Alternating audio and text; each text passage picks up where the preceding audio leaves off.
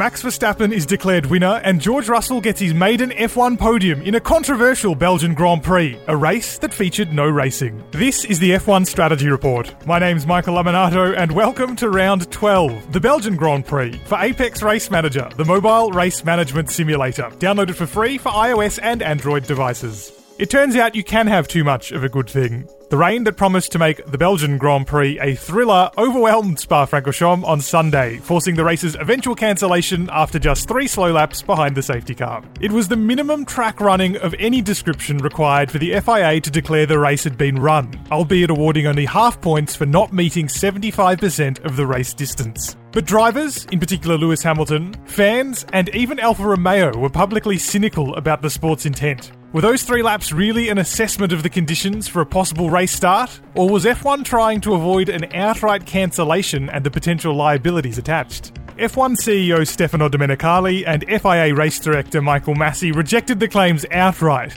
But whatever the case, there's no doubt the nearly four hours of hoping for the rain to subside could have been handled at least a little bit better. Needless to say, there'll be no full episode of the strategy report this week, but I thought deserving of a few words was George Russell on the occasion of his first podium.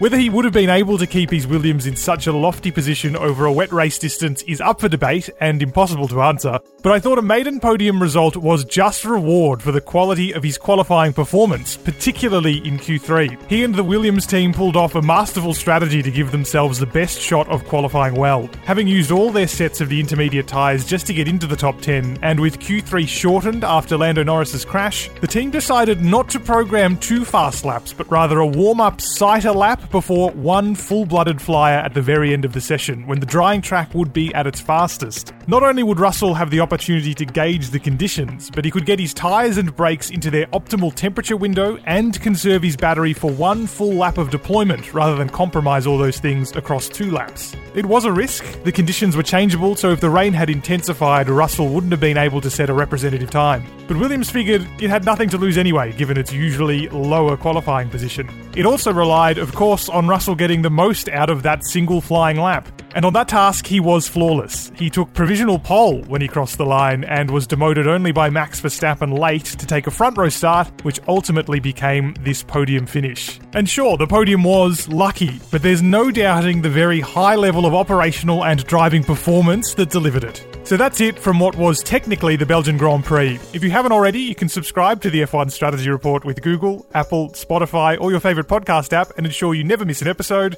And if you like the show, please leave us a rating and a review to help spread the word. You can also find us on social media. The Strategy Report is a Beer Mogul podcast. Special thanks to Ben Loke from Bloke Designs for the show artwork, and our theme music is by Simon Hosford.